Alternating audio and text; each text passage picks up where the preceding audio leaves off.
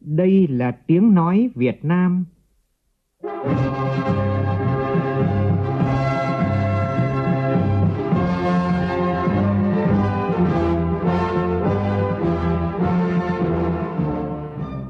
là tiếng nói Việt Nam,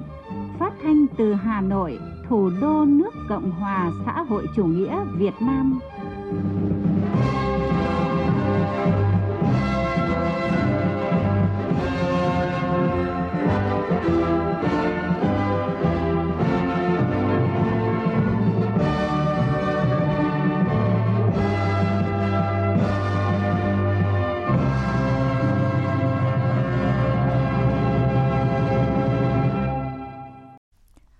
Biên tập viên Hoàng Ân kính chào quý vị và các bạn. Mời quý vị cùng nghe chương trình Thời sự trưa của Đài Tiếng Nói Việt Nam với những nội dung chính sau đây.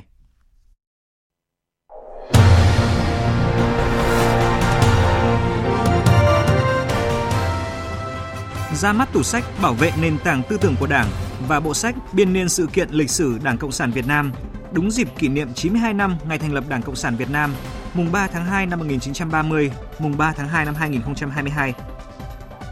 nhiều tín hiệu kinh tế tích cực được ghi nhận ngay từ tháng đầu của năm mới, trong đó số lượng doanh nghiệp thành lập mới tăng đáng kể, vốn đầu tư trực tiếp nước ngoài vượt so với cùng kỳ năm ngoái. Tất cả các cửa khẩu lối mở biên giới trên địa bàn tỉnh Quảng Ninh sẽ thực hiện thông quan bình thường từ ngày 7 tháng 2 tới đây. Rét đậm, rét hại tiếp tục kéo dài ở miền Bắc trong những ngày tới. Trong phần tin thế giới, Hội đồng Bảo an Liên Hợp Quốc ra tuyên bố báo chí về tình hình Myanmar bày tỏ quan ngại sâu sắc về việc ban bố tình trạng khẩn cấp, tình trạng bạo lực gần đây và số lượng lớn người phải di rời. Các nhà lãnh đạo Nga, Mỹ và phương Tây nỗ lực tìm kiếm giải pháp nhằm giảm căng thẳng liên quan đến Ukraine.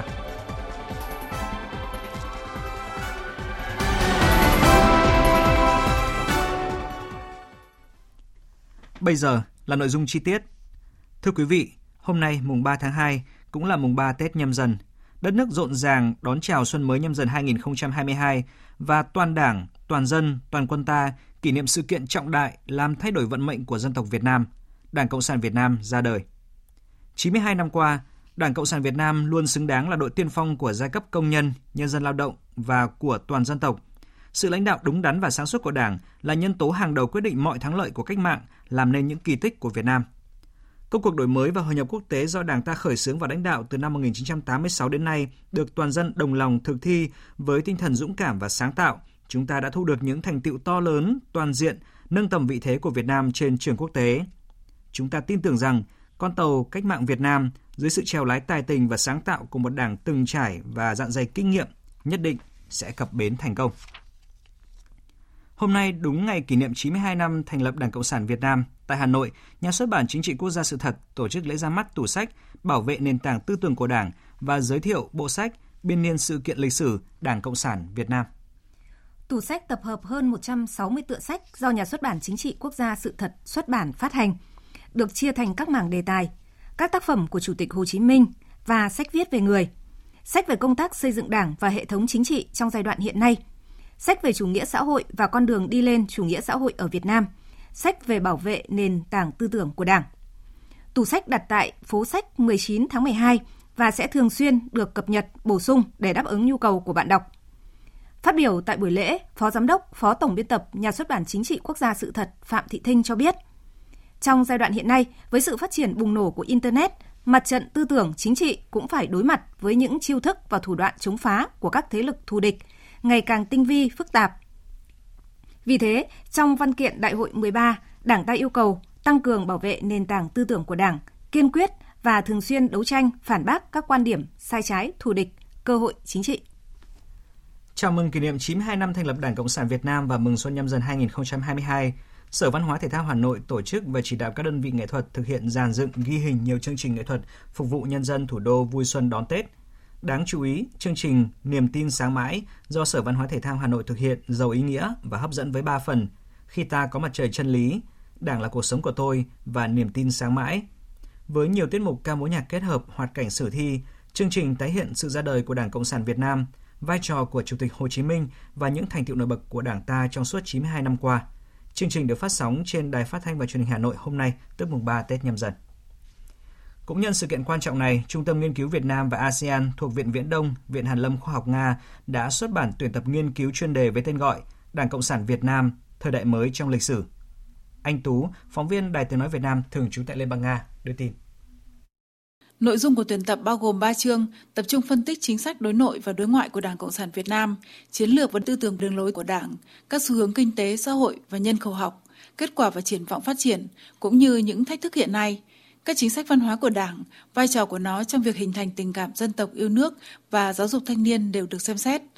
Những bài viết của các nhà nghiên cứu có uy tín ở Nga và quốc tế đã làm rõ những bài học kinh nghiệm phong phú về lịch sử của Đảng Cộng sản Việt Nam, nhấn mạnh vai trò của Đảng trong lịch sử hiện đại của Việt Nam. Các nhà nghiên cứu khẳng định Đại hội lần thứ 13 của Đảng trở thành sự kiện chính trong đời sống chính trị của Việt Nam hiện đại và xác định đường lối chủ yếu của Đảng Cộng sản Việt Nam đối với công cuộc xây dựng đất nước trong thời kỳ mới.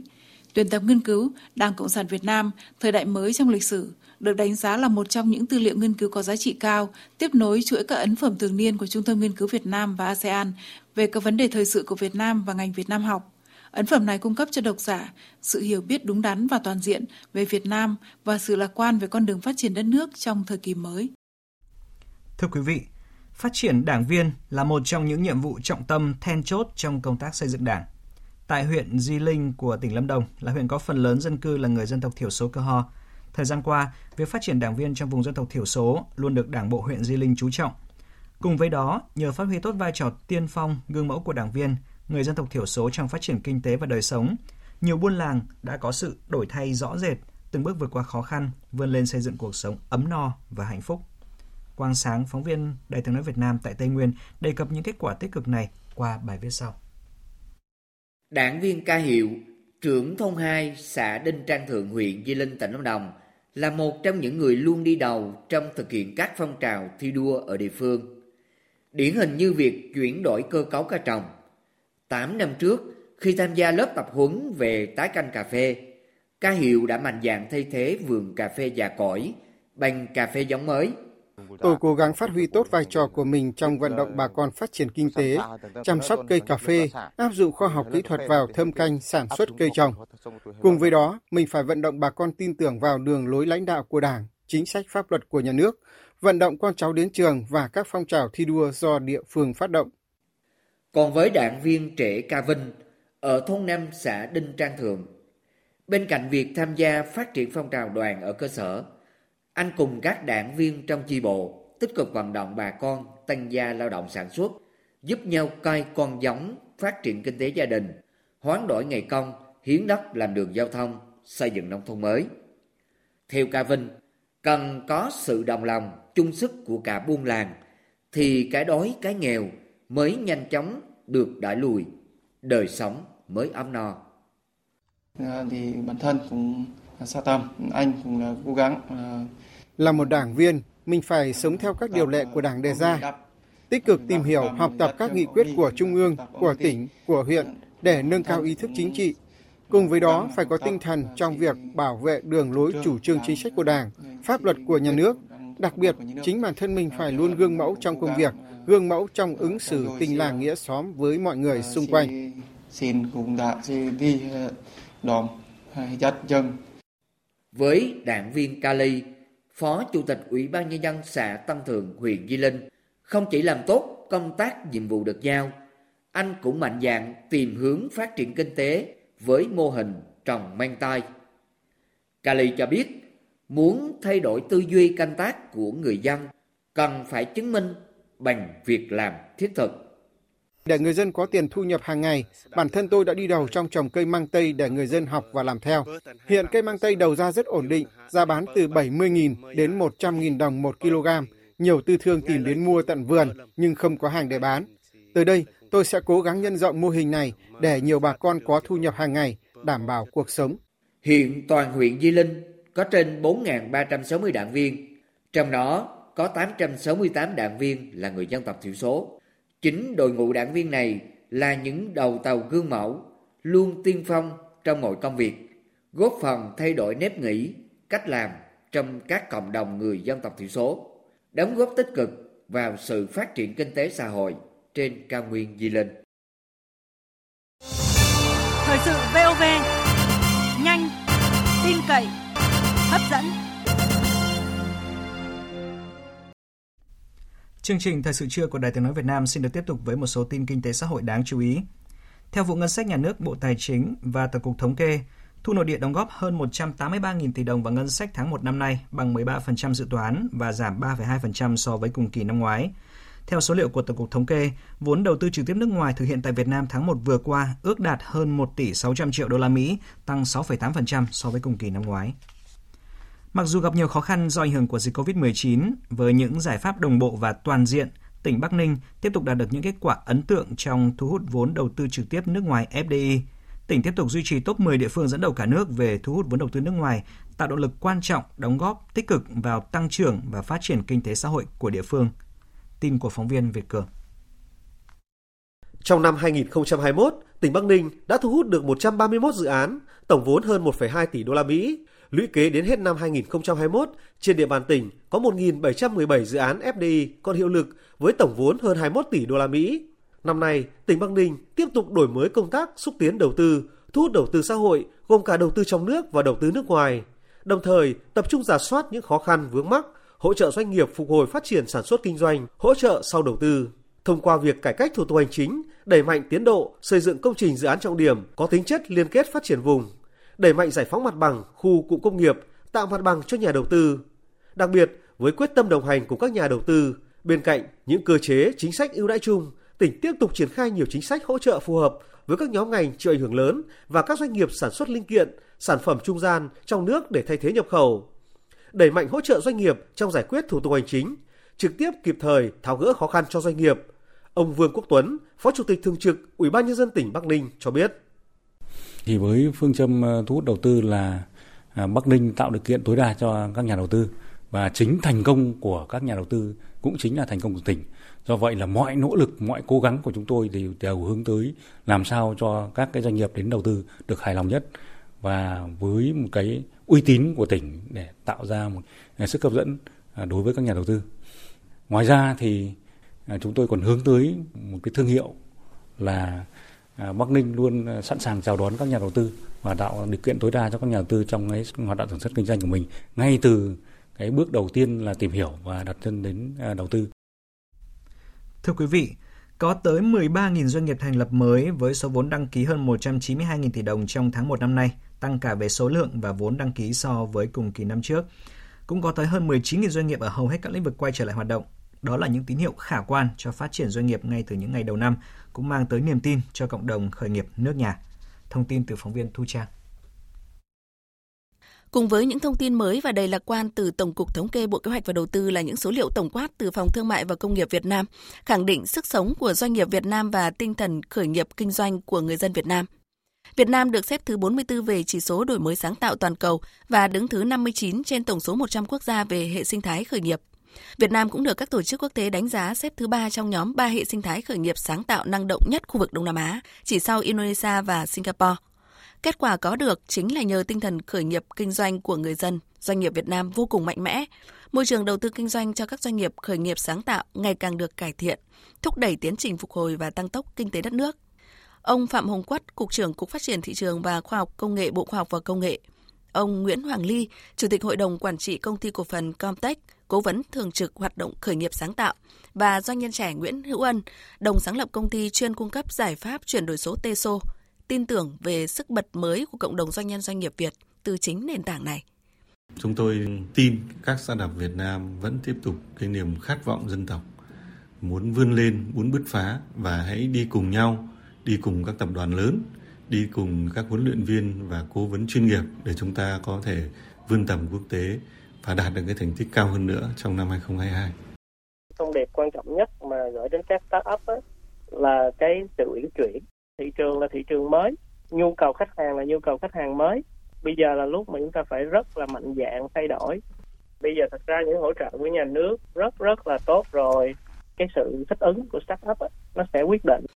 Đối với một doanh nghiệp khởi nghiệp qua những đợt ngủ đông đến thời điểm hiện tại cũng rất là tự tin mình sẽ phải sống bằng thực lực của mình sẽ xây dựng thương hiệu tối ưu hơn làm được tốt hơn mình bật cao hơn để doanh nhân doanh nghiệp mà đặc biệt là những doanh nhân khởi sự doanh nghiệp có sức bật cao hơn. Thời gian tới cần nhiều hơn nữa những chương trình khởi nghiệp quốc gia và các chương trình hỗ trợ doanh nghiệp nhỏ và vừa, thu hút thanh niên tham gia, thúc đẩy các dự án khởi nghiệp triển khai trong thực tiễn là nền tảng hình thành các nhà khởi nghiệp tương lai, các doanh nghiệp trẻ trong tương lai và thúc đẩy mạnh mẽ hơn hệ sinh thái khởi nghiệp quốc gia. Đó cũng chính là nền tảng hiện thực hóa hiệu quả kế hoạch chiến lược phát triển kinh tế xã hội 2021-2030 và tầm nhìn đến năm 2045. Thưa quý vị, dịp trước, trong và sau Tết Nguyên đán là thời điểm nhu cầu mua sắm tăng cao, hàng hóa xuất nhập khẩu qua biên giới sẽ có sự biến động gia tăng. Với tinh thần hỗ trợ tối đa cho hoạt động xuất nhập khẩu của doanh nghiệp, ngành hải quan từ tổng cục cho đến các đơn vị hải quan cửa khẩu đường bộ, cảng biển, cảng hàng không trực 24 trên 24 giờ nhằm thông quan hàng hóa thông suốt nhưng cũng đảm bảo công tác quản lý hàng hóa xuất nhập khẩu. Phóng viên Phạm Hạnh thông tin. Tổng cục Hải quan nhận định để góp phần khơi thông dòng chảy hàng hóa xuất nhập khẩu thì việc đầu tiên là phải giải quyết thủ tục thông quan hàng hóa nhanh chóng kịp thời. Theo đó, Tổng cục Hải quan, nhất là các đơn vị hải quan cơ sở đã và đang thực hiện nhiều giải pháp tạo thuận lợi trong việc giải quyết thủ tục hải quan cho doanh nghiệp, đẩy nhanh tốc độ thông quan, giải phóng hàng hóa, không để xảy ra ùn tắc tại cửa khẩu trong những ngày nhà nhà đón Tết, người người vui Tết đón xuân nhâm dần. Ông Âu Anh Tuấn, Cục trưởng Cục Giám sát Quản lý về Hải quan, Tổng cục Hải quan cho biết, ngành hải quan trực 24 trên 24 nhằm thông quan hàng hóa thông suốt trong những ngày nghỉ Tết Nguyên đán. Cơ quan Hải quan đã ban hành một loạt các chính sách và đưa ra một số những biện pháp. Thứ nhất là tạo điều kiện thuận lợi cho việc thông quan hàng hóa, bố trí cán bộ công chức tại các cửa khẩu biên giới thực hiện 24 trên 7 để làm sao giải quyết nhanh việc thông quan hàng xuất khẩu cũng như là hàng nhập khẩu tại các khu vực cửa khẩu cảng biển thì Bộ Tài chính cũng đã ban hành thông tư để giải quyết ách tắc tại các khu vực cửa khẩu cảng biển. Đồng thời ban hành một thông tư là cho phép doanh nghiệp được nộp các chứng từ dưới dạng là chứng từ điện tử thay bằng chứng từ giấy để thực hiện việc thông quan nhanh. Bên cạnh đó thì vẫn phải đảm bảo công tác phòng chống buôn lậu gian lận thương mại vào dịp Tết cổ truyền này. Tổng cục Hải quan luôn luôn là theo dõi bám sát tình hình tại các khu vực cửa khẩu để có thể có chính sách kịp thời, một mặt là đẩy nhanh tốc độ thông quan, một mặt là giải quyết ách tắc. Thưa quý vị, sau Tết Nguyên đán nhâm dần 2022, các cửa khẩu lối mở biên giới trên địa bàn tỉnh Quảng Ninh sẽ thông quan hàng hóa trở lại từ ngày 7 tháng 2 tức ngày 7 tháng Giêng âm lịch. Tin của phóng viên Đài Tiếng nói Việt Nam thường trú khu vực Đông Bắc. Tại thành phố Móng Cái, khu vực cầu Bắc Luân 1 bắt đầu làm thủ tục thông quan hàng hóa đã đăng ký trước từ ngày 31 tháng 1 đến ngày 6 tháng 2. Khu vực cầu Bắc Luân 2 cũng thực hiện thông quan hàng hóa đã đăng ký từ ngày 3 tháng 2 đến ngày 6 tháng 2, trừ nhóm hàng hóa thực phẩm khô và đông lạnh khu vực núi mở biên giới km 3 4 và cặp chợ biên giới tạm thời thông quan hàng hóa hải sản tươi sống và các loại hàng hóa khác đã đăng ký từ trước ngày 3 tháng 2 đến ngày 6 tháng 2. Còn cửa khẩu Hoành Mô, huyện Bình Liêu, Quảng Ninh và cửa khẩu Bắc Phong Sinh, huyện Hải Hà, Quảng Ninh sẽ nghỉ đến hết ngày 6 tháng 2. Riêng cửa khẩu Hoành Mô, nếu doanh nghiệp của hai bên thống nhất tiếp tục hoạt động xuất nhập khẩu hàng hóa trong thời gian nghỉ Tết thì vẫn tiếp tục hoạt động bình thường và phải đăng ký với cơ quan chức năng hai bên. Thưa quý vị, năm nay được coi là năm khởi động đầu tư nhiều dự án cảng hàng không trên cả nước. Đối với doanh nghiệp trong lĩnh vực đầu tư xây dựng kết cấu hạ tầng hàng không, trước những khó khăn thử thách, càng thể hiện sự quyết tâm và hướng đi căn cơ, đó là hạ tầng hàng không được đầu tư xây dựng sẽ là bước tiên phong thu hút các doanh nghiệp tới đầu tư tại các nơi có cảng hàng không. Tin của phóng viên Hà Nho. Ông Lại Xuân Thanh, Chủ tịch Hội đồng Quản trị Tổng Công ty Cảng Hàng không Việt Nam ACV cho biết, hai năm qua, quả thật khó khăn, thử thách rất lớn đối với các hoạt động đầu tư xây dựng và kinh doanh của doanh nghiệp. Mặc dù vậy, Tổng Công ty vẫn từng bước tái cơ cấu đầu tư theo hướng thu xếp nguồn vốn, đảm bảo cho các dự án đã được phê duyệt. Giải pháp tập trung đó là Tổng Công ty vẫn đảm bảo cân đối nguồn lực, nhất là tài chính. Đặc biệt, nguồn vốn đầu tư xây dựng sân bay Long Thành vẫn giữ là 36.000 tỷ đồng, còn lại là vốn vay thương mại. Về cơ bản, vẫn đảm bảo nhiệm vụ ACV được giao nhưng có sự điều chỉnh để thực hiện các nhiệm vụ đầu tư phát triển, mở rộng kêu gọi các nguồn vốn nhà nước, doanh nghiệp và các nguồn vốn khác vào hệ thống mạng cảng theo hình thức PPP. Trong năm 2022, Tổng công ty Cảng hàng không Việt Nam khởi công và tiếp tục triển khai hàng loạt dự án như tiếp tục triển khai nhà ga mới của Cảng hàng không Phú Bài, Huế, Cảng hàng không Điện Biên sau Tết nhâm dần này sẽ bắt tay ngay vào các hạng mục chính của Cảng hàng không Long Thành. Ông Lại Xuân Thanh nêu chi tiết. Hiện nay thì chúng tôi đang vẫn tiếp tục giữ cái tiến độ của nhà ga mới của Huế và Phú Bài là Điện Biên. Qua Tết năm dần thì vào các hậu mục chính của Long Thành. Trong năm nay cũng phải nhà ga T3 Tân Sơn Nhất, mở rộng nhà ga T2 cảng không quốc tế Nội Bài và nhà ga mới của cảng không quốc tế Cát Bi. Hiện nay thì cũng đã trình về chủ trương đầu tư và tỉnh thì cũng đang tích cực trong cái việc chuyển đổi từ đất quốc phòng sang ờ, phục vụ ờ, xây dựng dân dụng. Tổng công ty Cảng hàng không Việt Nam cho biết với mạng lưới 22 cảng hàng không hiện nay, phương châm của ngành là phát huy tổng thể nguồn lực của nhà nước, của các doanh nghiệp hàng không và các thành phần kinh tế khác tham gia đầu tư xây dựng các dự án, cơ sở để phát triển kết cấu hạ tầng giao thông, kết nối giao thương trong nước và quốc tế, góp phần phát triển kinh tế xã hội của đất nước trong tương lai. Hôm nay, sân bay Tân Sơn Nhất dự kiến khai thác 528 chuyến với hơn 83.000 hành khách, số khách kỷ lục từ đầu mùa cao điểm Tết đến nay. Theo nhận định của Cảng vụ Hàng không miền Nam, từ ngày hôm nay lượng khách đi tại Tân Sơn Nhất sẽ giảm dần. Trong khi đó, hành khách bay quốc nội trên các chuyến bay đến bắt đầu tăng cao, dự kiến hơn 40.000 khách đến, gần gấp đôi so với ngày hôm qua và tập trung trong khoảng thời gian từ 13 giờ chiều trở đi. Và dự kiến con số này sẽ còn tăng hơn nữa trong các ngày tới. Chuyển sang các tin đáng chú ý khác. Với diện bao phủ vaccine lớn cho trẻ từ 12 đến 17 tuổi, ngay sau đợt nghỉ Tết Nguyên đán, nhiều tỉnh thành phố trong cả nước sẽ cho học sinh đi học trực tiếp trở lại. Trước những băn khoăn về chất lượng dạy và học trực tuyến, ngành giáo dục và đào tạo xác định việc củng cố, bù đắp kiến thức cho học sinh là một trong những nhiệm vụ trọng tâm của các nhà trường khi mở cửa đón học sinh đến trường học trực tiếp sau Tết Nguyên đán. Phóng viên Minh Hường thông tin. Bộ Giáo dục và Đào tạo khẳng định việc tổ chức dạy học trực tuyến, nhất là ở bậc phổ thông, chưa thể có chất lượng như dạy học trực tiếp, nhưng trong hoàn cảnh cụ thể phải cân nhắc lựa chọn giải pháp dạy học linh hoạt và phù hợp nhất. Tuy nhiên, nếu kéo dài hơn việc dạy học gián tiếp với các hình thức qua Internet trên truyền hình, thì tác động tiêu cực sẽ lớn dần, ảnh hưởng đến chất lượng dạy học cũng như sức khỏe thể chất tinh thần của cả người dạy, người học và các đối tượng liên quan. Đề cập vấn đề nhiều địa phương đang dần dần đưa học sinh trở lại trường học trực tiếp sau Tết Nguyên đán, Bộ trưởng Nguyễn Kim Sơn cho biết, cùng với việc mở cửa trường học, Bộ Giáo dục và Đào tạo đã chỉ đạo các địa phương có kế hoạch bù đắp kiến thức cho học sinh sau khi trở lại học trực tiếp, đồng thời cần nhận diện được những vấn đề tâm lý của học sinh để có tư vấn hỗ trợ tâm lý cho các em trong đại dịch COVID-19 và sau khi quay trở lại trường học. Cần phải có những hỗ trợ về kiến thức, về tâm lý mà có tính chất là hòa nhập trở lại cần phải có những khảo sát phân nhóm cho những em mà có những cái ảnh hưởng về mặt học về kiến thức về kỹ năng và xác định rằng năm 2022 ngành giáo dục đã xác định là một năm trọng tâm của việc củng cố các cái kiến thức và bù đắp kiến thức để chuẩn bị tốt cho các cái năm tiếp theo. Thưa quý vị, như thường lệ dạng sáng mùng 3 Tết Nguyên đán, các dòng họ trong thôn Bích La, xã Triệu Đông, nay là xã Triệu Thành, huyện Triệu Phong, tỉnh Quảng Trị, quê hương của cố Tổng Bí thư Lê Duẩn, tổ chức lễ hội chợ đình Bích La. Phiên chợ cầu may truyền thống đặc sắc này mỗi năm chỉ họp một lần vào ngày mùng 3 Tết.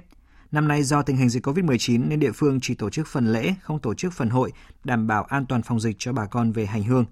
Tin của phóng viên Đình Thiệu tại miền Trung.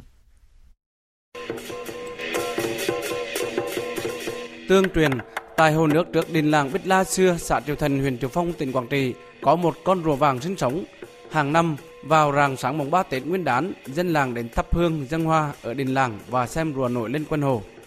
Năm nào rùa nổi là điểm báo tốt lần một năm mưa thuần gió hòa.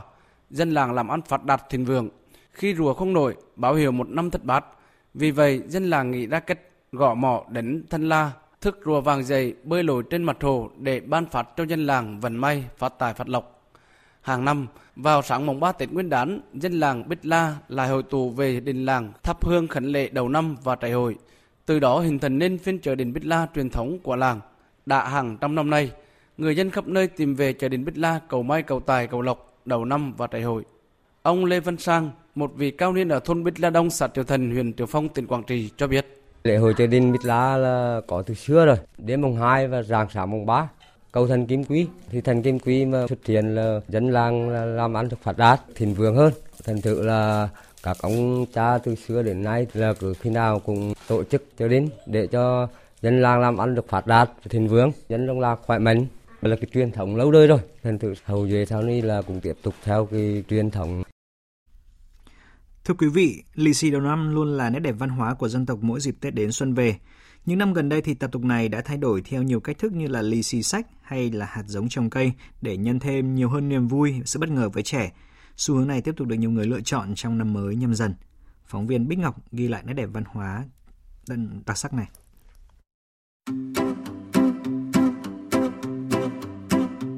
Dịp Tết nhâm dần, chị Nguyễn Thu Trang ở quận Đống Đa Hà Nội ghé nhiều cửa hàng tại phố Nguyễn Xí để lựa chọn gần 30 cuốn sách thuộc nhiều thể loại phù hợp với các độ tuổi khác nhau, từ nhi đồng cho đến thiếu niên, học sinh, sinh viên. Chị đặc biệt chú ý đến nhóm sách Tết bởi màu sắc bắt mắt tươi sáng và có nhiều thông điệp may mắn, ý nghĩa đầu năm mà mình lì xì bằng truyện tranh bằng sách cái ảnh thì nó cũng là một cái món quà thực ra là nó rất là thiết thực hơn với các em là bằng cái việc là mình cho tiền giống như là một nguồn sách để cho các em có các cháu có thói quen khám phá về thế giới tốt hơn. Anh Nguyễn Văn Hùng cũng lựa chọn khá nhiều sách để mang về quê mừng tuổi các con các cháu nhân dịp Tết nhâm dần. Đầu năm mới là một cái sự khởi đầu mới thì thay bằng lì ờ, xì bằng tiền bằng vật chất mình có một món quà lì xì về mặt tinh thần qua đó cũng sẽ gửi gắm những cái giá trị văn hóa những cái giá trị nhân văn đến các bạn nhỏ. Sách nó chứa đựng hàm lượng về kiến thức này. Có thể là chuyện à, tranh nhưng ở trong đấy nó cũng có, có những cái bài học rất là hay và mình nghĩ rằng là những quyển sách đó nó rất có ý nghĩa. Để đáp ứng xu hướng lựa chọn mừng tuổi sách những năm gần đây, các nhà xuất bản ra mắt nhiều tập sách Tết, đặc biệt là những ấn phẩm nhiều màu sắc, hình vẽ vui nhộn, giới thiệu các phong tục Tết cổ truyền dân tộc. Bà Nguyễn Thúy Loan, trưởng ban văn học nhà xuất bản Kim Đồng cho rằng,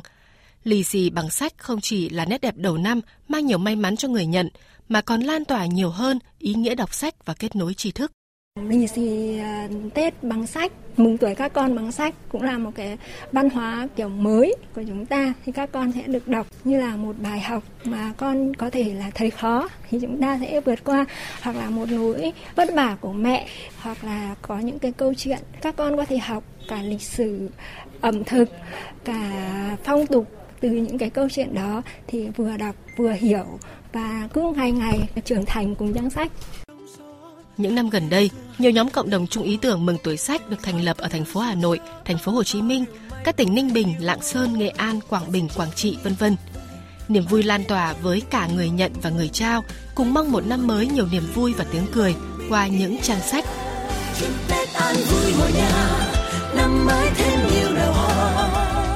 thêm tài lộc xanh như lá, gia đình đoàn viên vui quá, khắp miền quê hương Tết nay rộn ràng. Thưa quý vị, người dao đỏ Lào Cai quan niệm một năm có hai Tết chính, đó là rằm tháng 7 và Tết Nguyên đán. Và Tết Nguyên đán là Tết lớn nhất trong năm được đồng bào chuẩn bị từ sớm để con cháu vui xuân đón Tết với mong muốn một năm mới bình an và no ấm. Thiều nghiệp, phóng viên Đài tiếng nói Việt Nam thường trú tại Tây Bắc có bài viết giới thiệu.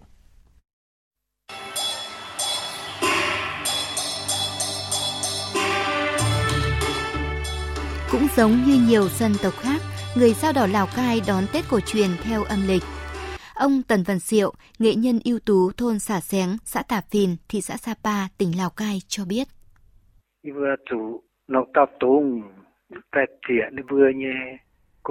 Người Giao Lào Cai ăn Tết nguyên đán như các dân tộc anh em. Trong lễ cúng Tết của người Giao nhất thiết phải mổ lợn, làm bánh dày, nhân hạt bí hoặc nhân lạc để cúng Tết. Báo cáo ông bà tổ tiên thành quả lao động sản xuất của gia đình sau một năm với mong muốn một năm mới bình an, làm ăn tấn tới. Đặc biệt, người Dao đỏ Lào Cai có phong tục mổ lợn làm lễ cúng Tết. Gia đình có điều kiện sẽ mổ từ 2 đến 3 con lợn, hoặc ít nhất cũng phải mổ một con để làm 2 đến 3 mâm cơm cúng Tết. Thầy cúng Lý Sài Ngan, thôn Vù Lùng Sung, xã Trung Trải, thị xã Sapa, tỉnh Lào Cai cho biết nội dung bài cúng Tết.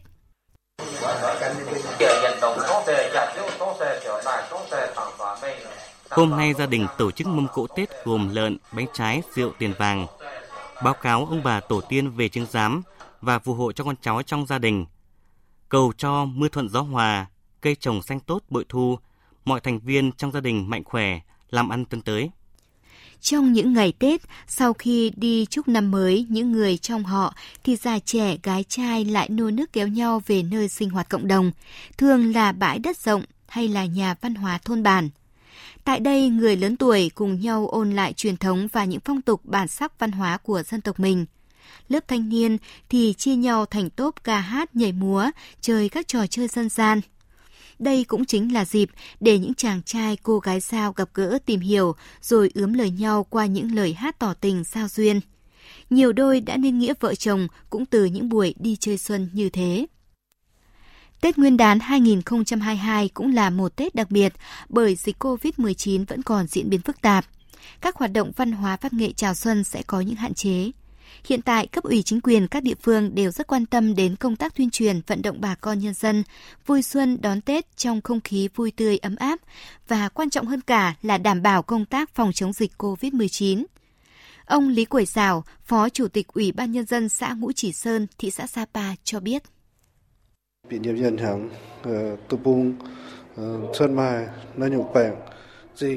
Có thể thấy, cho đến nay dù đời sống kinh tế đã phát triển về mọi mặt, song người da đỏ ở bất cứ nơi đâu vẫn luôn giữ được những phong tục đón Tết truyền thống, đã trở thành nét đặc trưng riêng có, giúp người da đỏ ở Sapa, Lào Cai phát triển du lịch và phát triển kinh tế, góp phần làm phong phú thêm bản sắc văn hóa của các dân tộc Việt Nam. Cùng với việc vui xuân đón Tết, chính quyền địa phương cũng đặc biệt quan tâm đến công tác bảo đảm phòng chống dịch COVID-19 với phương châm đảm bảo sức khỏe của người dân là trên hết.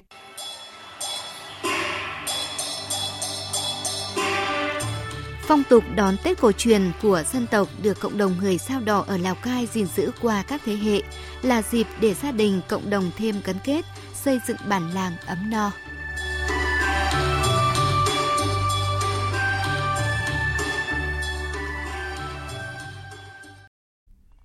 Thưa quý vị, Tết trồng cây đã trở thành một truyền thống tốt đẹp trong những ngày vui đón xuân mới. Nhiều địa phương đã tăng được độ à, phủ xanh, bóng mát bảo vệ môi trường. Tuy nhiên, tổ chức Tết trồng cây sao cho hiệu quả không phô trương hình thức lại là việc cần bàn. Phóng viên Minh Long phỏng vấn ông Trần Quang Bảo, Tổng cục trưởng Tổng cục Lâm nghiệp, Bộ Nông nghiệp Phát triển Nông thôn về vấn đề này. Mời quý vị cùng nghe. Ờ, xin ông cho biết đến thời điểm này công tác tổ chức Tết trồng cây nhâm dần 2022 được chuẩn bị ờ, như thế nào thưa ông? Tiếp nối truyền thống do Bắc gây dựng hơn 60 năm qua, chuẩn bị cho Tết trồng cây xuân nhâm dần năm 2022 thì Tổng cục Lâm nghiệp đã tham mưu cho Bộ trưởng Bộ Nông nghiệp Phát triển nông thôn ban hành chỉ thị số 9095 ngày 30 tháng 12 năm 2021 về việc tổ chức phong trào Tết trồng cây đời đời nhớ ơn Bác Hồ nhân dịp xuân nhâm dần và tăng cường công tác bảo vệ phát triển rừng năm 2022 và thực hiện chỉ thị của Bộ trưởng Bộ Nông nghiệp Phát triển nông thôn. Theo đó thì các tỉnh ở phía Bắc và Bắc Trung Bộ sẽ phát động trồng cây vào dịp đầu xuân, còn các tỉnh Nam Trung Bộ, Tây Nguyên và Nam Bộ sẽ phát động trồng cây vào dịp sinh nhật Bác Hồ vào ngày 19 tháng 5 để phù hợp với mùa vụ trồng cây, trồng rừng của từng địa phương. Về công tác tổ chức lễ phát động trồng cây thì à, Bộ Nông nghiệp Phát triển nông thôn đã phối hợp với các địa phương để chuẩn bị các hiện trường, địa điểm và kính mời Chủ tịch nước là tham gia lễ phát động Tết trồng cây cấp quốc gia vào xuân nhâm dần và dự kiến tổ chức vào ngày đầu xuân và địa điểm sẽ tổ chức ở tại một tỉnh phía Bắc. Điểm mới của Tết trồng cây năm nay là gì thưa ông?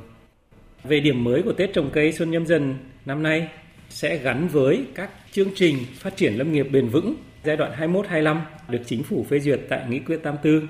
rồi quyết định năm 23 của Thủ tướng Chính phủ phê duyệt chiến lược phát triển lâm nghiệp Việt Nam giai đoạn 21-30 và quyết định năm 24 của Thủ tướng Chính phủ phê duyệt đề án trồng một tỷ cây xanh. Với ba chương trình lớn này thì các địa phương đều ban hành các chương trình kế hoạch à, chi tiết về trồng cây, trồng rừng với chỉ tiêu địa điểm à, gắn với từng địa bàn cụ thể và trên cơ sở đấy là các địa phương à, huy động nguồn lực và triển khai thực hiện một cách bài bản, đồng bộ và đảm bảo hoàn thành chương trình một tỷ cây xanh đúng đối tượng trồng và chỉ tiêu trồng và hàng năm là tăng 20% so với năm trước. À, để tổ chức Tết trồng cây thiết thực và hiệu quả không phô trương hình thức à, thì Tổng cục Lâm nghiệp à, lưu ý các địa phương như thế nào trong việc triển khai à, thưa ông? Năm nay cho bối cảnh của dịch Covid-19, vì vậy thì việc tổ chức phát động Tết trồng cây cũng phải thiết thực, hiệu quả, không phô trương hình thức và đảm bảo các quy định về thích ứng an toàn, linh hoạt và kiểm soát hiệu quả dịch COVID-19. Đồng thời để tạo điều kiện cho các cơ quan, tổ chức, đoàn thể, trường học, lực lượng vũ trang và mọi tầng lớp nhân dân tích cực tham gia trồng cây, trồng rừng và phấn đấu chỉ tiêu trồng cây xanh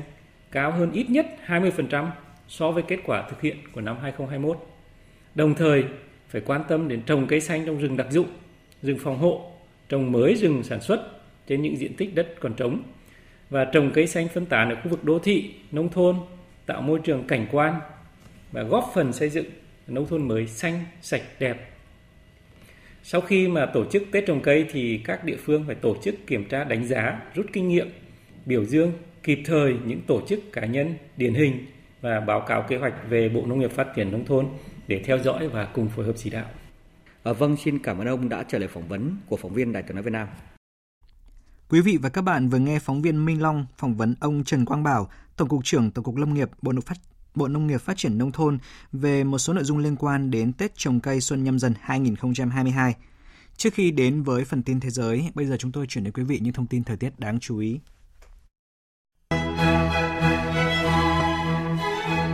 Thưa quý vị,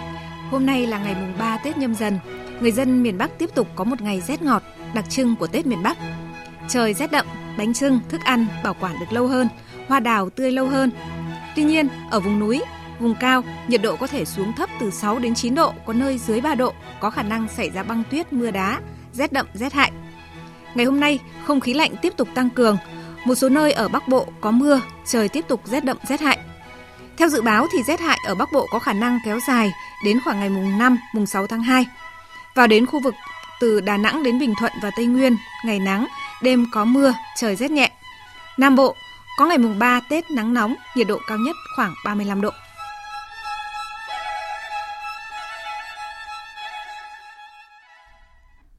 Xin được chuyển sang phần tin thế giới. Hội đồng Bảo an Liên Hợp Quốc vừa ra tuyên bố báo chí về tình hình Myanmar, bày tỏ quan ngại sâu sắc về việc ban bố tình trạng khẩn cấp, tình trạng bạo lực gần đây và số lượng lớn người phải di rời. Đây là tuyên bố báo chí đầu tiên về tình hình Myanmar của Hội đồng Bảo an Liên Hợp Quốc trong năm nay. Trong khi đó, theo kế hoạch trong hai ngày 16 và 17 tháng 2 tới đây, các bộ trưởng ngoại giao ASEAN sẽ nhóm họp nhằm thảo luận về tình hình Myanmar. Tổng hợp của biên tập viên Hồng Nhung. Trong một tuyên bố đánh dấu một năm ngày xảy ra khủng hoảng tại Myanmar, Hội đồng Bảo an Liên Hợp Quốc hôm qua đã bày tỏ quan ngại về tình trạng khẩn cấp đang được áp đặt tại đây, đồng thời kêu gọi thúc đẩy các cuộc đàm phán nhằm giải quyết tình hình bất ổn tại quốc gia Đông Nam Á này. Tuyên bố của Hội đồng Bảo an cũng bày tỏ hy vọng chuyến thăm của đặc phái viên Hiệp hội các quốc gia Đông Nam Á, Phó Thủ tướng kiêm Bộ trưởng Ngoại giao và Hợp tác Quốc tế Campuchia Prak Sokhon sẽ diễn ra trong thời gian sớm nhất để gặp gỡ tất cả các bên liên quan, thực hiện vai trò trung gian nhằm tạo điều kiện thuận lợi cho tiến trình đối thoại cũng như việc cung cấp viện trợ nhân đạo. Dẫn thông điệp của Tổng thư ký Liên Hợp Quốc về tình hình Myanmar nhân dịp các quốc gia châu Á chào đón năm mới, đặc phái viên Myanmar tại Liên Hợp Quốc Noelen Heiser nhấn mạnh vấn đề này. Tổng thư ký Liên Hợp Quốc luôn sát cánh cùng người dân Myanmar. Tổng thư ký Liên Hợp Quốc cho biết sẽ tiếp tục hành động thông qua hợp tác với Liên Hợp Quốc và ASEAN nhằm giải quyết những nhu cầu của người dân.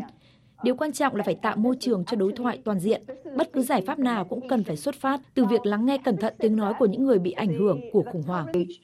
Cùng ngày, Campuchia, quốc gia giữ cương vị Chủ tịch luân phiên ASEAN năm 2022, trong một tuyên bố cho biết các quốc gia thành viên ASEAN vẫn quan ngại sâu sắc trước những diễn biến ở Myanmar, qua đó kêu gọi tất cả các bên ở Myanmar nỗ lực đảm bảo công tác vận chuyển an toàn và kịp thời, viện trợ nhân đạo cho những người cần giúp đỡ nhất. Ngoài ra, ASEAN cũng hối thúc các cơ quan chức năng của Myanmar triển khai những hành động cụ thể nhằm thực thi đầy đủ đồng thuận 5 điểm đạt được tại hội nghị các nhà lãnh đạo ASEAN hồi tháng 4 năm 2021. Tuyên bố cũng kêu gọi Myanmar tạo điều kiện thuận lợi cho đặc phái viên của ASEAN sớm thực hiện chuyến thăm tới nước này để gặp mặt tất cả các bên liên quan. Theo thông báo của Bộ Ngoại giao Campuchia, các bộ trưởng ngoại giao ASEAN sẽ nhóm họp trong hai ngày 16 và 17 tháng 2 tới nhằm thảo luận vấn đề viện trợ cho Myanmar. Liên quan đến tình trạng gia tăng căng thẳng giữa Nga và phương Tây liên quan đến vấn đề Ukraine, Tổng thống Pháp Emmanuel Macron cho biết sẽ điện đàm với Tổng thống Mỹ Joe Biden về cuộc khủng hoảng Ukraine trong ít giờ tới, đồng thời cũng không loại trừ khả năng đến Nga để tìm giải pháp ngoại giao. Mạnh Hà, phóng viên Đài tiếng nói Việt Nam thường trú tại Pháp đưa tin. Phát biểu bên lề hội nghị Bộ trưởng Nội vụ Minh châu Âu tổ chức tại tỉnh tuốc quanh ở miền Bắc nước Pháp, Tổng thống Pháp ông Emmanuel Macron bày tỏ đặc biệt quan ngại về tình hình Ukraine và cho biết ưu tiên của Pháp trong vấn đề Ukraine và đối thoại với Nga là giảm leo thang căng thẳng và tìm ra các điều khoản chính trị để thoát khỏi cuộc khủng hoảng trên. Theo ông Macron, điều này sẽ đòi hỏi khả năng thúc đẩy các nội dung trong thỏa thuận Min năm 2015. Tổng thống Pháp ông Emmanuel Macron khẳng định sẽ nỗ lực tối đa thực hiện vai trò trung gian hòa giải và sẵn sàng đến Nga. Tôi không loại trừ bất cứ điều gì. Hiện ưu tiên của Pháp là tiếp tục phối hợp với các nước thành viên châu Âu, tiếp tục hội đàm với Tổng thống Putin và Tổng thống Zelensky, tùy theo diễn biến trong vài giờ tới. Nhưng tôi không loại trừ bất kỳ sáng kiến nào, cũng như việc phải thực hiện các chuyến công du. Tôi sẽ điện đàm với Tổng thống Biden trong ít giờ tới. Tình hình Ukraine đặc biệt nóng lên sau khi Mỹ hôm qua thông báo sẽ điều 3.000 quân đến các nước thành viên NATO ở phía đông là Ba Lan và Romania. Tổng thư ký Tổ chức Hiệp ước Bắc Đại Tây Dương NATO Jens Stoltenberg cũng cho biết có thể điều động thêm các lực lượng chiến thuật để bảo vệ sườn đông châu Âu. Phản ứng trước diễn biến trên, Nga chỉ trích quyết định của Mỹ là phi lý, làm gia tăng căng thẳng quân sự và phá hỏng các nỗ lực ngoại giao hiện nay. Sau cuộc điện đàm với Thủ tướng Anh Boris Johnson hôm qua, Tổng thống Nga Vladimir Putin tiếp tục cáo buộc Mỹ, Anh và NATO từ chối quan tâm đến các lo ngại về an ninh của Nga. Về mối quan hệ Nga và Trung Quốc, trợ lý của Tổng thống Nga Yuri Usakov cho biết trong chuyến thăm Nga vào ngày mai, Tổng thống Nga Vladimir Putin và Chủ tịch Trung Quốc Tập Cận Bình sẽ thông qua tuyên bố chung về quan hệ quốc tế bước vào kỷ nguyên mới. Anh Tú, phóng viên Đài tiếng nói Việt Nam thường trú tại Liên bang Nga, đưa tin. Trợ lý của Tổng thống Nga Yuri Usakov cho biết, tuyên bố chung về quan hệ quốc tế bước vào kỷ nguyên mới về phát triển bền vững toàn cầu đã được chuẩn bị trước cho cuộc hội đàm. Tuyên bố chung này sẽ phản ánh quan điểm chung của Nga và Trung Quốc về các vấn đề thế giới quan trọng nhất, bao gồm cả vấn đề an ninh. Đây sẽ là cuộc gặp mặt trực tiếp đầu tiên của Tổng thống Nga Putin và Chủ tịch Trung Quốc Tập Cận Bình sau 2 năm. Cuộc hội đàm sẽ diễn ra trước khi khai mạc Thế vận hội Olympic mùa đông. Theo ông Usakov, một gói tài liệu song phương quan trọng bao gồm cả liên chính phủ và thương mại sẽ được ký kết. Việc thống nhất chúng đang diễn ra. Đến nay đã có 15 văn kiện như vậy đang được chuẩn bị. Ngoài ra, Tổng thống Putin không lên kế hoạch cho các cuộc gặp song phương khác ở Bắc Kinh. Trong bối cảnh căng thẳng giữa Nga và phương Tây xung quanh tình hình Ukraine, dư luận quốc tế đang đổ dồn sự chú ý đến chuyến thăm Trung Quốc của Tổng thống Nga Putin với nhiều dự đoán về việc hai nước thắt chặt hợp tác trên các lĩnh vực, bao gồm lĩnh vực quân sự. Tiếp theo là thông tin về tình hình chính trường Anh. Các tiếng nói yêu cầu Thủ tướng Anh Boris Johnson phải từ chức do các bê bối tiệc tùng trong thời gian nước Anh phong tỏa đang lớn dần khi có thêm các nghị sĩ Anh gửi thư đề nghị bỏ phiếu bất tín nhiệm đối với ông. Quang Dũng, phóng viên Đài tiếng nói Việt Nam thường trú tại Pháp, theo dõi khu vực Tây Âu, đưa tin. Ba nghị sĩ gửi thư đề nghị bỏ phiếu bất tín nhiệm Thủ tướng Anh Boris Johnson trong ngày 2 tháng 2 đều là các thành viên của chính đảng bảo thủ cầm quyền của ông Johnson. Tính đến thời điểm hiện tại đã có 7 nghị sĩ Anh chính thức gửi thư đề nghị bỏ phiếu bất tín nhiệm ông Boris Johnson. Mặc dù một cuộc bỏ phiếu bất tín nhiệm ông Boris Johnson trong nội bộ các nghị sĩ đảng bảo thủ cần phải có ít nhất 54 thư yêu cầu từ các nghị sĩ đảng bảo thủ, nhưng giới phân tích cho rằng đang có một làn sóng mới chống ông Boris Johnson trong chính đảng bảo thủ khi các tình tiết từ cuộc điều tra hé lộ nhiều chi tiết bất lợi với ông Boris Johnson. Phát biểu trước các nghị sĩ Anh trong chiều ngày 2 tháng 2, ông Boris Johnson cũng tiếp tục từ chối các đòi hỏi từ chức khi khẳng định chính phủ của ông đang làm tốt việc chống dịch và phục hồi kinh tế, và đó là yếu tố quan trọng nhất để ông tiếp tục lãnh đạo chính phủ. Điều chúng tôi đang làm và vô cùng quan trọng đó là tăng số lượng các công việc có tay nghề cao và được trả lương cao tại Anh. Với hơn 420.000 công việc loại này được tạo thêm kể từ khi đại dịch bắt đầu. Nước Anh là nước bước ra khỏi đại dịch COVID-19 sớm nhất trong các nền kinh tế châu Âu, vì Anh có chiến dịch tiêm vaccine và tiêm tăng cường nhanh nhất.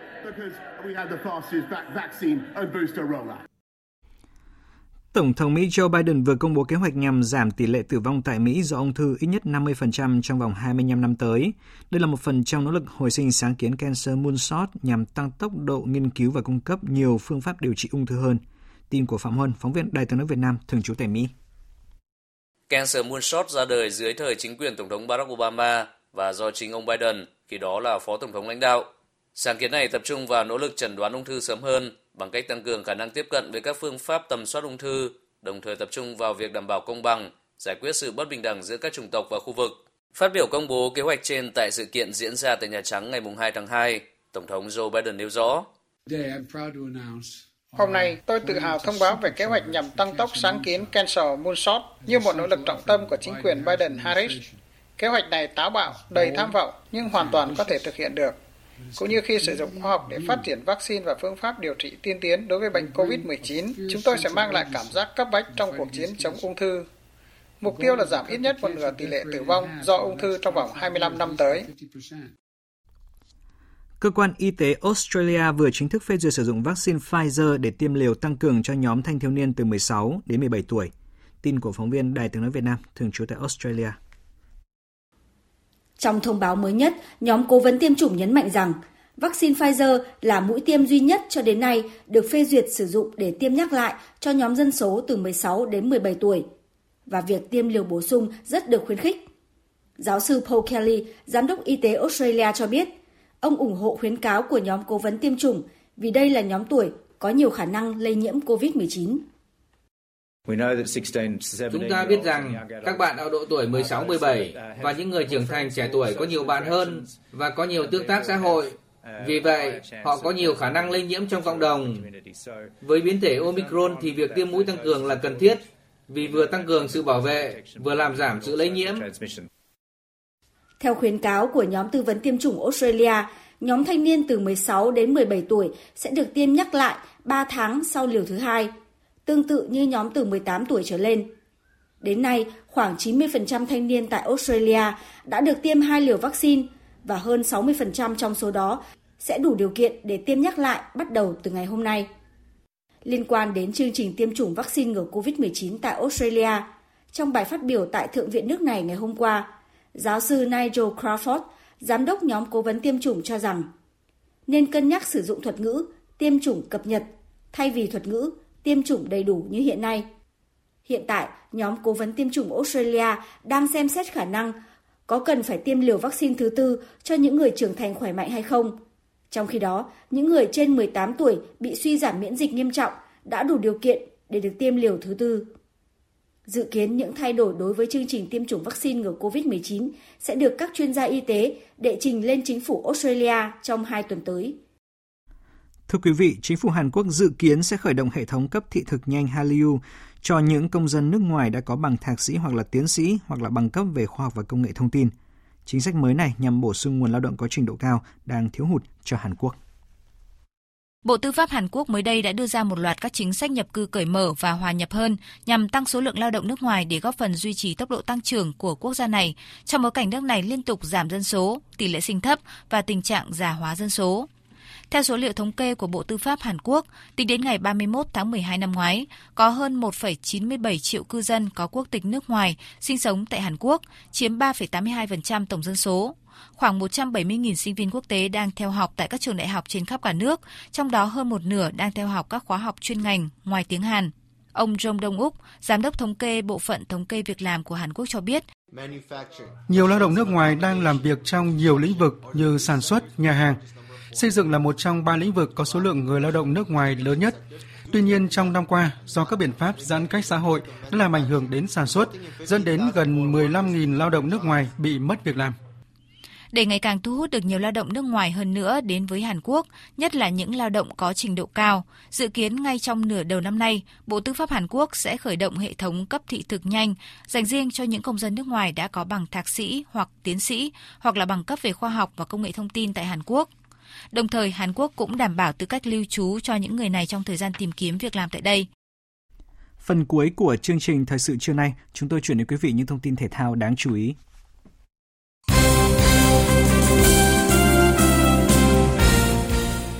Quý vị và các bạn thân mến, dành lời khen ngợi các học trò sau chiến thắng 2-0 trước đội tuyển Thái Lan ở lượt trận playoff giành vé dự vòng chung kết World Cup.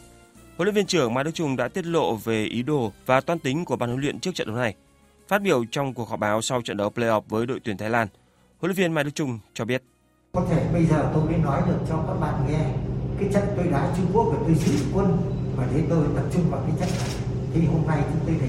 tất nhiên là cái thể lực, cái sức lực của tôi vẫn chưa hồi phục kịp thời, vẫn bị cái ảnh hưởng Covid.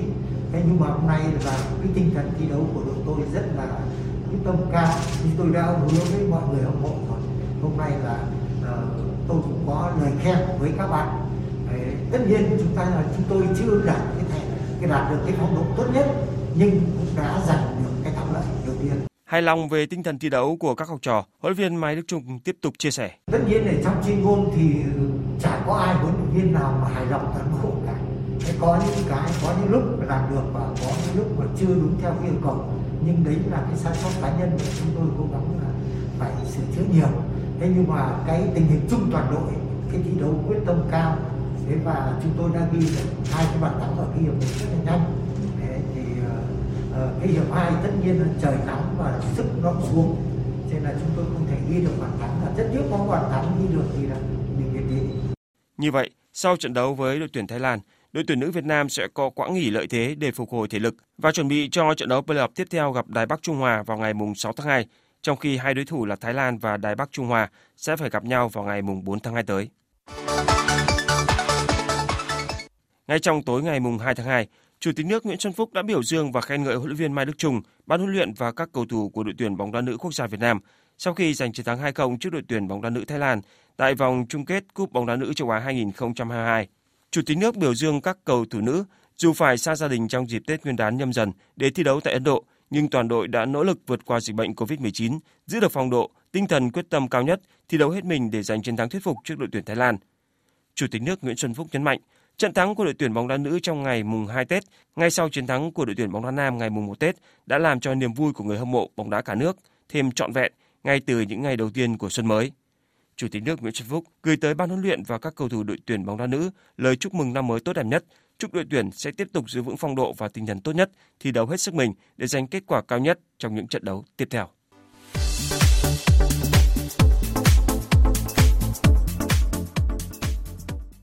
Xin được chuyển sang những tin thể thao đáng chú ý khác. Sau tuyển Iran, đến lượt tuyển Hàn Quốc giành vé sớm đến vòng chung kết World Cup 2022 sau chiến thắng 2-0 trước Syria tại vòng loại World Cup 2022 khu vực châu Á. Trái ngược với bảng B,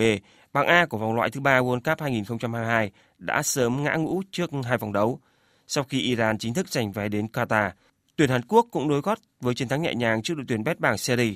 Trong hiệp 1, Hàn Quốc cầm bóng đến 80%, tuy nhiên họ bế tắc vì Syria chủ trương chơi phòng ngự đổ bê tông. Bước sang hiệp 2, Hàn Quốc gia tăng sức ép và có bàn mở tỷ số ở phút 53 nhờ công của hậu vệ Kim Jin-su. Phút thứ 71, tiền đạo Kang Chu Hong đã có pha lập công nhân đôi cách biệt cho Hàn Quốc. Đây cũng là bàn thắng ấn định chiến thắng cho đội khách.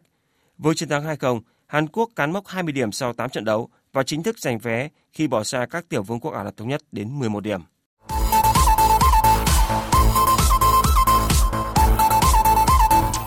Trong năm 2022, một trong những sự kiện quan trọng nhất của ngành thể thao là SEA Games 31 tại Việt Nam. Nhằm hướng tới một kỳ đại hội công bằng, bình đẳng, chủ nhà Việt Nam đã tổ chức nhiều môn thể thao của ASEAN và Olympic vào chương trình thi đấu của đại hội. Đây được coi là bước đột phá trong chiến lược phát triển mới của thể thao Việt Nam. Ông Hoàng Đạo Cường, Thứ trưởng Bộ Văn hóa Thể thao và Du lịch cho biết. SEA Games 31 là một cái đại hội ờ, khác biệt so với các cái kỳ đại hội SEA Games khác từ SEA Games 30 trở về trước. Sự khác biệt ở chỗ là Việt Nam chúng ta sẽ tổ chức hầu hết các cái môn thể thao Olympic và ASEAN, cụ thể là 25 môn Olympic, 12 môn ASEAN và 3 môn thể thao của Đông Nam Á. Và Việt Nam tổ chức tất cả các nội dung theo quy định của Ủy ban Olympic quốc tế ASEAN và không hạn chế những cái nội dung thi đấu nào. Có nghĩa là Việt Nam không đưa các cái thế mạnh của Việt Nam và hạn chế các cái thế mạnh của các cái quốc gia khác và đây là một cái đại hội thi đấu song phẳng và công bằng nhất của SEA Games từ trước đến nay. Liên quan tới công tác phòng dịch tại SEA Games 31, ban tổ chức đã quyết định không xây dựng làng vận động viên. Thay vì tập trung toàn bộ vận động viên các đoàn ở một điểm, phương án được đưa ra là các vận động viên thi đấu ở địa điểm nào sẽ ở tại khu vực lân cận trong phạm vi 1 km. Ông Nguyễn Văn Phú, Phó trưởng Tiểu ban Y tế và Doping SEA Games 31 cho biết. Thứ nhất là đảm bảo vệ sinh an toàn của vận động viên trong thời gian ở khách sạn và tại các địa điểm thi đấu. Thứ hai là công tác kiểm tra, xét nghiệm thường xuyên. Thứ ba là thực hiện các cái biện pháp cách ly, các cái, cái biện pháp cần thiết khi mà có những cái trường hợp dương tính hoặc có những trường hợp có nguy cơ lây nhiễm cao. Dự báo thời tiết Theo Trung tâm Dự báo Khí tượng Thủy văn Quốc gia, chiều và đêm nay ở phía Tây Bắc Bộ có mưa vài nơi. Trời rét đậm, rét hại, vùng núi cao có khả năng xảy ra băng giá, mưa tuyết. Nhiệt độ từ 10 đến 16 độ, vùng núi cao từ 6 đến 9 độ. Riêng Lai Châu Điện Biên có nơi trên 23 độ. Phía Đông Bắc Bộ có mưa vài nơi, gió Đông Bắc cấp 2, cấp 3, trời rét đậm, rét hại. Vùng núi cao có khả năng xảy ra băng giá và mưa tuyết, nhiệt độ từ 9 đến 16 độ, vùng núi cao có nơi dưới 5 độ. Khu vực từ Thanh Hóa đến Thừa Thiên Huế có mưa vài nơi, trời rét, riêng phía Bắc trời rét đậm, nhiệt độ từ 12 đến 21 độ. Khu vực từ Đà Nẵng đến Bình Thuận, chiều nắng, đêm có mưa vài nơi, gió Đông Bắc cấp 2, cấp 3, phía Bắc sáng sớm và đêm trời lạnh. Nhiệt độ phía Bắc từ 20 đến 28 độ, phía Nam từ 22 đến 31 độ. Khu vực Tây Nguyên, chiều nắng, đêm có mưa rào và rông, nhiệt độ từ 17 đến 31 độ, có nơi trên 31 độ. Nam Bộ, chiều nắng, đêm không mưa, nhiệt độ từ 22 đến 35 độ. Khu vực Hà Nội có mưa vài nơi, gió Đông Bắc cấp 2, cấp 3, trời rét đậm rét hại, nhiệt độ từ 10 đến 16 độ. Dự báo thời tiết biển Bắc Vịnh Bắc Bộ, Nam Vịnh Bắc Bộ và vùng biển từ Bình Định đến Ninh Thuận có mưa vài nơi, tầm nhìn xa trên 10 km, gió Đông Bắc cấp 5, từ ngày mai có lúc cấp 6, giật cấp 7, biển động. Vùng biển từ Quảng Trị đến Quảng Ngãi có mưa, tầm nhìn xa trên 10 km, giảm xuống 4 đến 10 km trong mưa, gió Đông Bắc cấp 5, từ ngày mai mạnh dần lên cấp 6, giật cấp 7, biển động. Vùng biển từ Bình Thuận đến Cà Mau, khu vực giữa Biển Đông và khu vực quần đảo Hoàng Sa thuộc thành phố Đà Nẵng không mưa, tầm nhìn xa trên 10 km,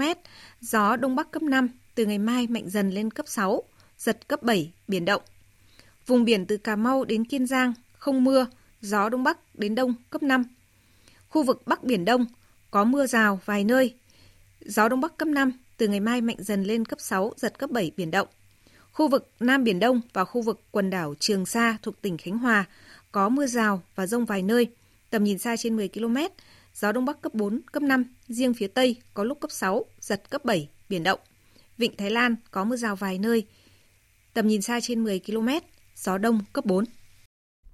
Vừa rồi là những thông tin thời tiết, bây giờ chúng tôi tóm lược những tin chính đã phát trong chương trình.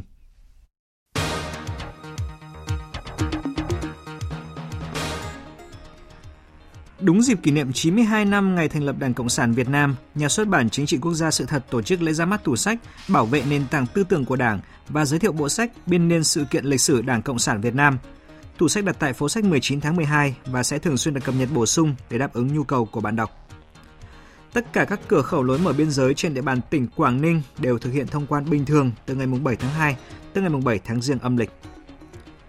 Hội đồng Bảo an Liên Hợp Quốc vừa ra tuyên bố báo chí về tình hình Myanmar, bày tỏ quan ngại sâu sắc về việc ban bố tình trạng khẩn cấp, tình trạng bạo lực gần đây và số lượng lớn người phải di rời. Đây là tuyên bố báo chí đầu tiên về tình hình Myanmar của Hội đồng Bảo an Liên Hợp Quốc trong năm nay.